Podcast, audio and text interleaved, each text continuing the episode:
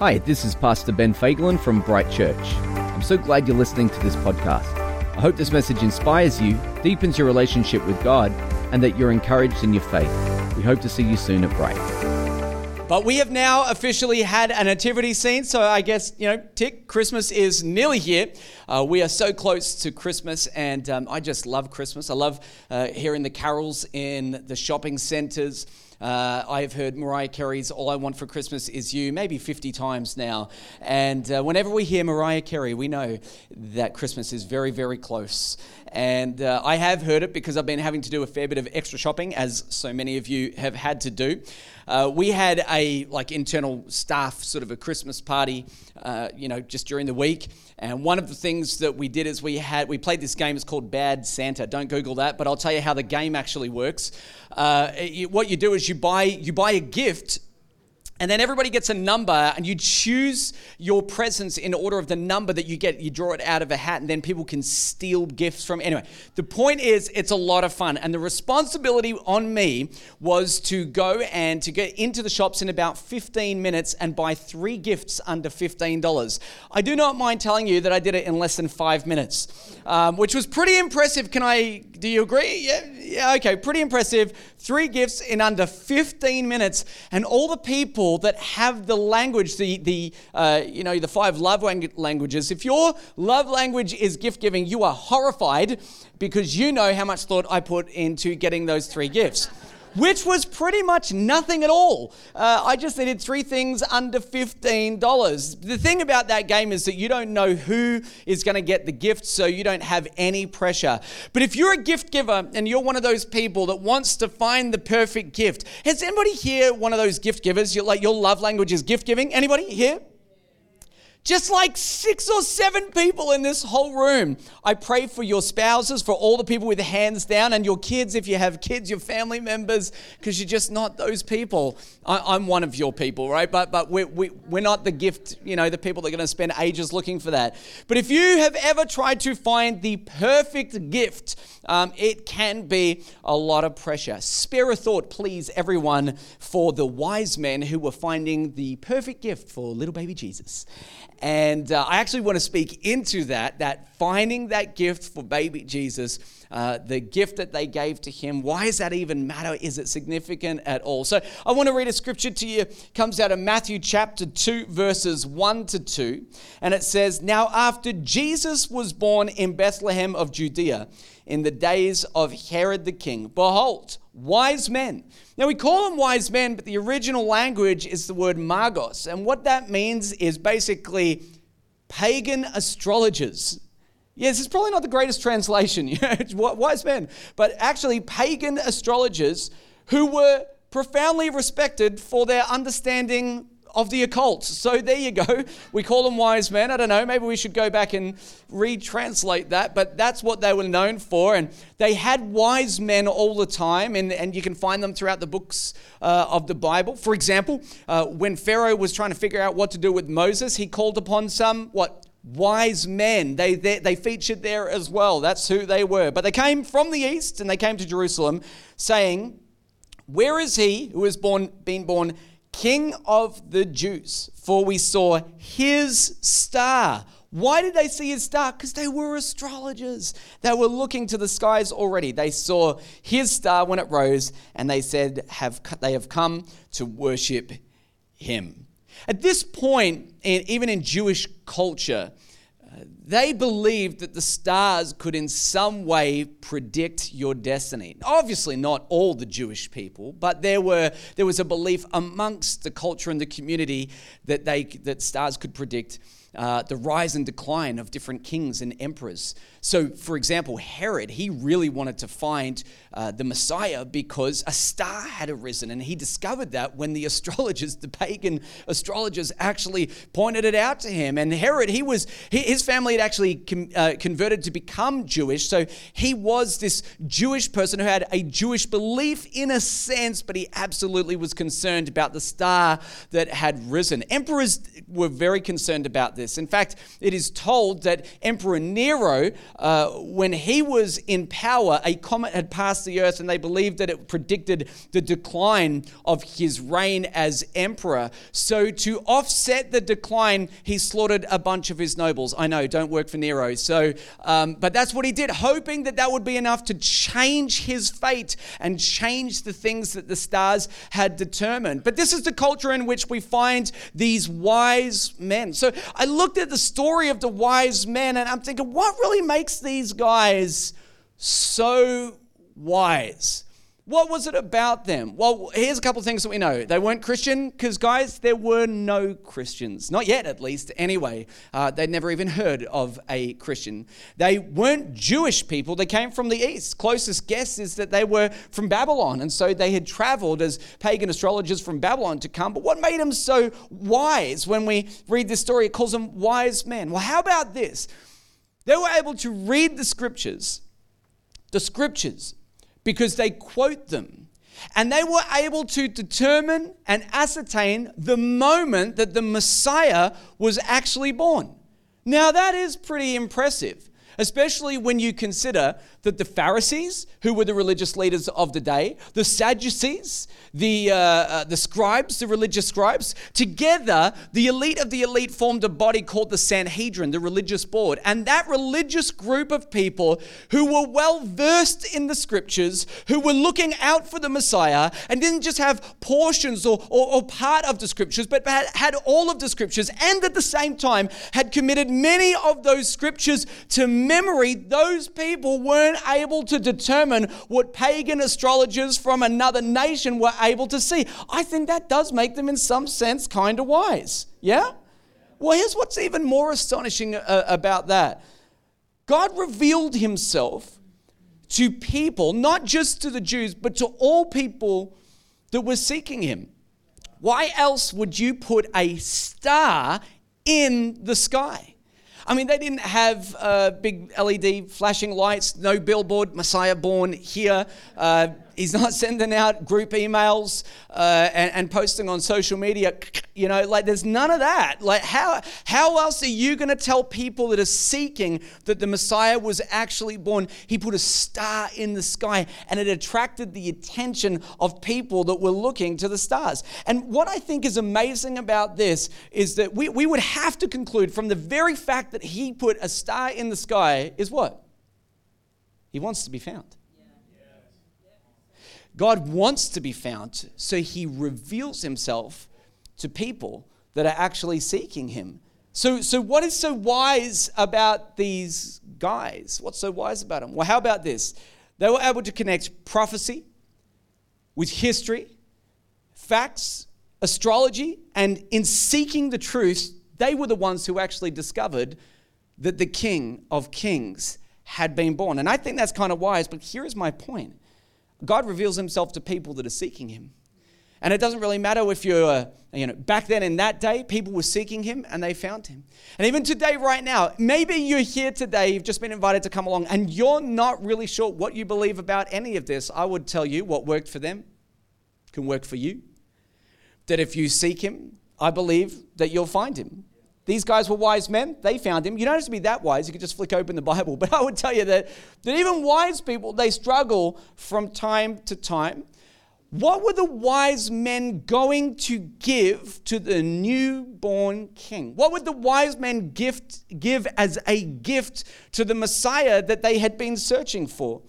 You know, my family, we do a KK, Chris Kringle so you just have to buy for one person, which does make the shopping easier, but I would say that depends on who you get.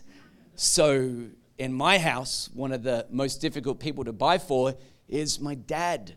Do you know why? Because he doesn't need anything and he doesn't really care what he gets.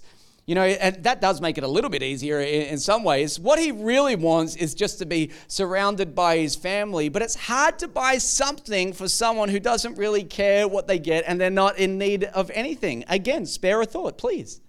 For the wise men who were bringing a gift to baby little baby Jesus. What would you get for little baby Jesus? Well, you know, I, obviously I wasn't around at this time and I don't know what I would have given to him. But here is the account. Here's what they did. Here's what they gave to him. And it comes out of Matthew chapter 2, verse 11.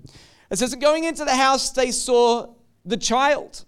Since he was born a baby and now he's a child, I guess we can conclude that it took them a few years of searching to find where he really was. He's grown. Uh, commentators would say this is probably a couple years later. These wise men searched for years to find this newborn king. They said that they saw the child with his mother Mary and they fell down and worshipped him. See, the Bible is full of miracles because anytime you see a group of grown men bowing down to worship a two year old, you know it's a miracle. The ones that are not laughing, maybe you don't have kids, but I have had kids. And, and I'll tell you right now if you've had children, you might know that when they're two years old, right, they're probably not the kind of people that you bow down and worship. At least you probably shouldn't do that. It's called the terrible twos for a reason. And while I would absolutely reject that title, there's probably a hint of truth in it there somewhere, right? But here are some grown men who were bowing down to this child and worshiping him. It goes on to say that then, opening their treasuries, they offered him gifts of gold and frankincense, not Frankenstein, but frankincense and myrrh.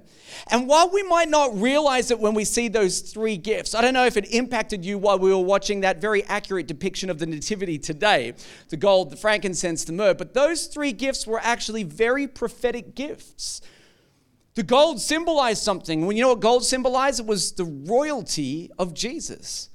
And then the frankincense, that, that actually symbolized his deity. And then we get to myrrh. Well, what is myrrh anyway?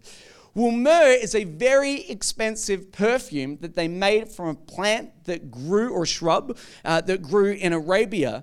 And you'd take that plant and you'd crush it up. And when you crushed it, it would give off a sweet scent. And that was the perfume. What does that have to do with Jesus? I am so glad that you all asked that question and you want to know because I'm going to give you the answer anyway. Isaiah chapter 53, verse 5 says, But he was pierced for our transgressions.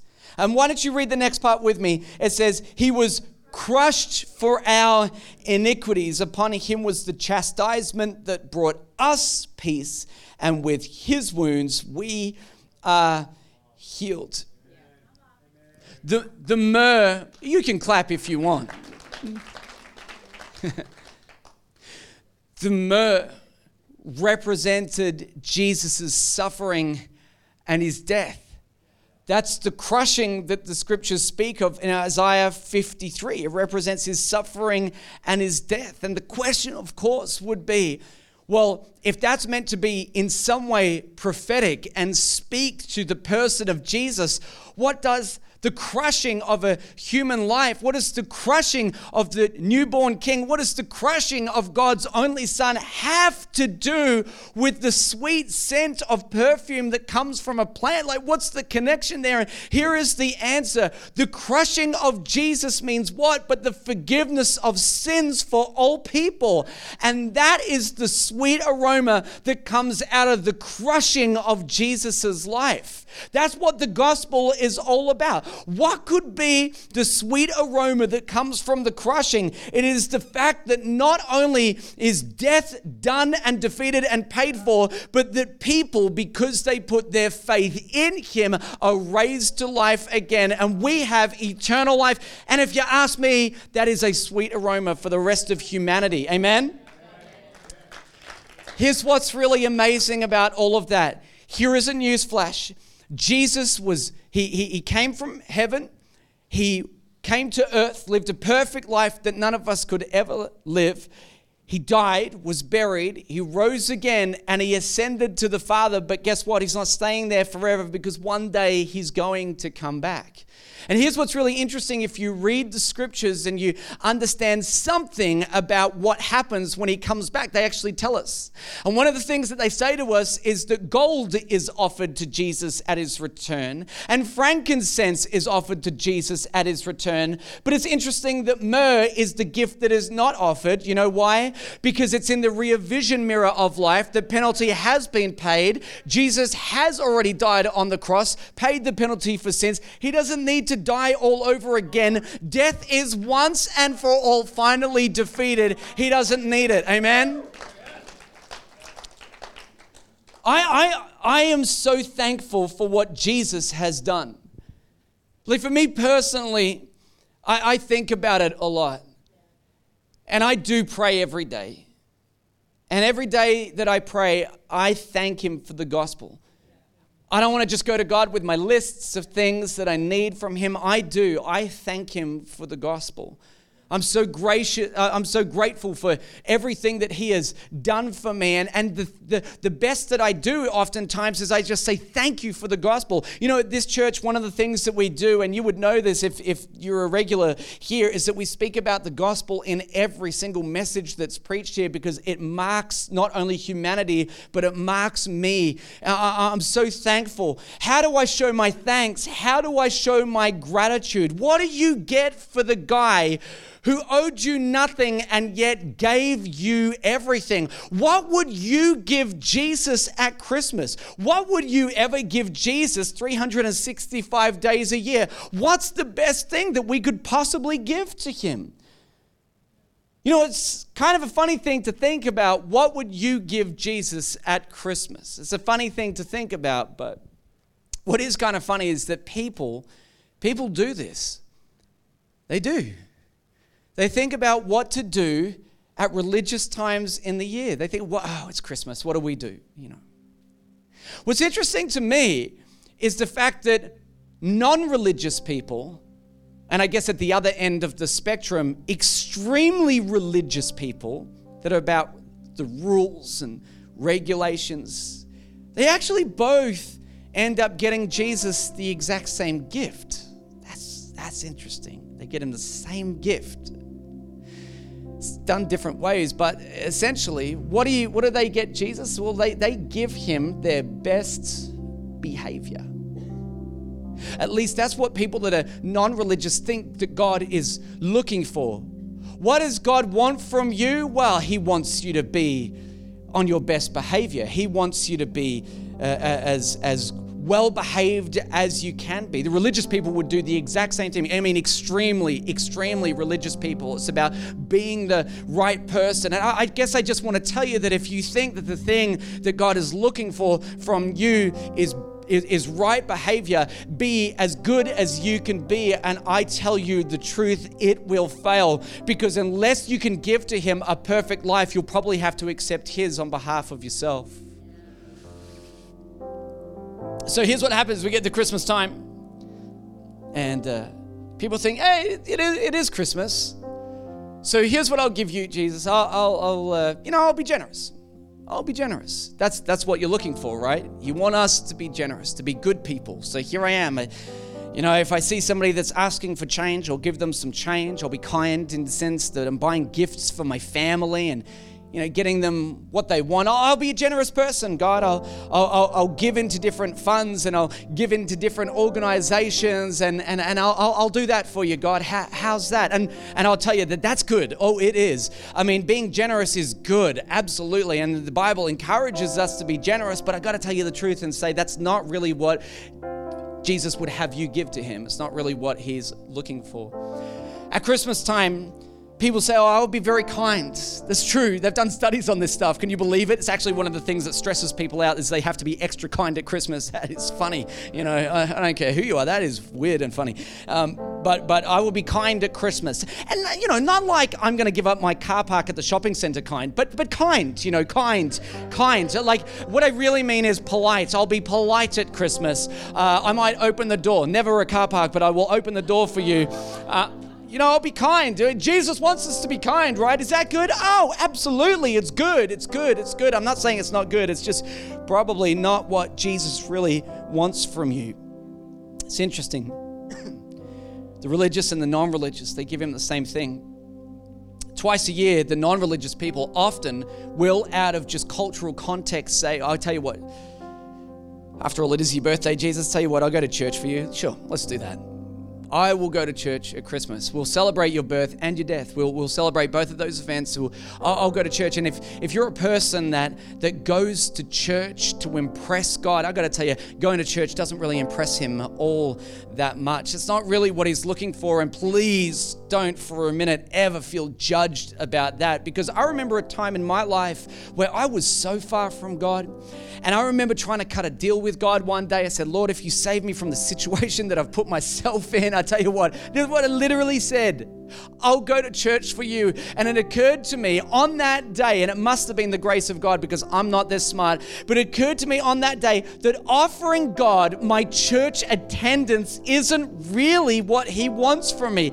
It's not really what He's looking for. And yet, so often, it's the things that we offer to Him is not the stuff that He wants. Now, all of those things, they're not bad, they're good. They're good things, being kind and generous. And sure, going to church is good too. It's just not exactly what God would really want from you. You know, the psalmist, he wrote about what God wanted from him. And he said, Hey, you don't desire uh, sacrifices, although those things were necessary. It's not offerings, although those things were necessary. And if you start to think about it, you're like, well, geez, what, what does he want? Like, I try to do good things. I, I go places like church for him and sacrifices. Come on, I'm, I'll even give up a car park for you. You know, like, you know I, will I'll sacrifice, offering, and, and yet he doesn't want that stuff. I mean, what else, what else could God really want? Three wise men, wise men, mind you, they offered him gifts of gold and frankincense and myrrh to little baby Jesus.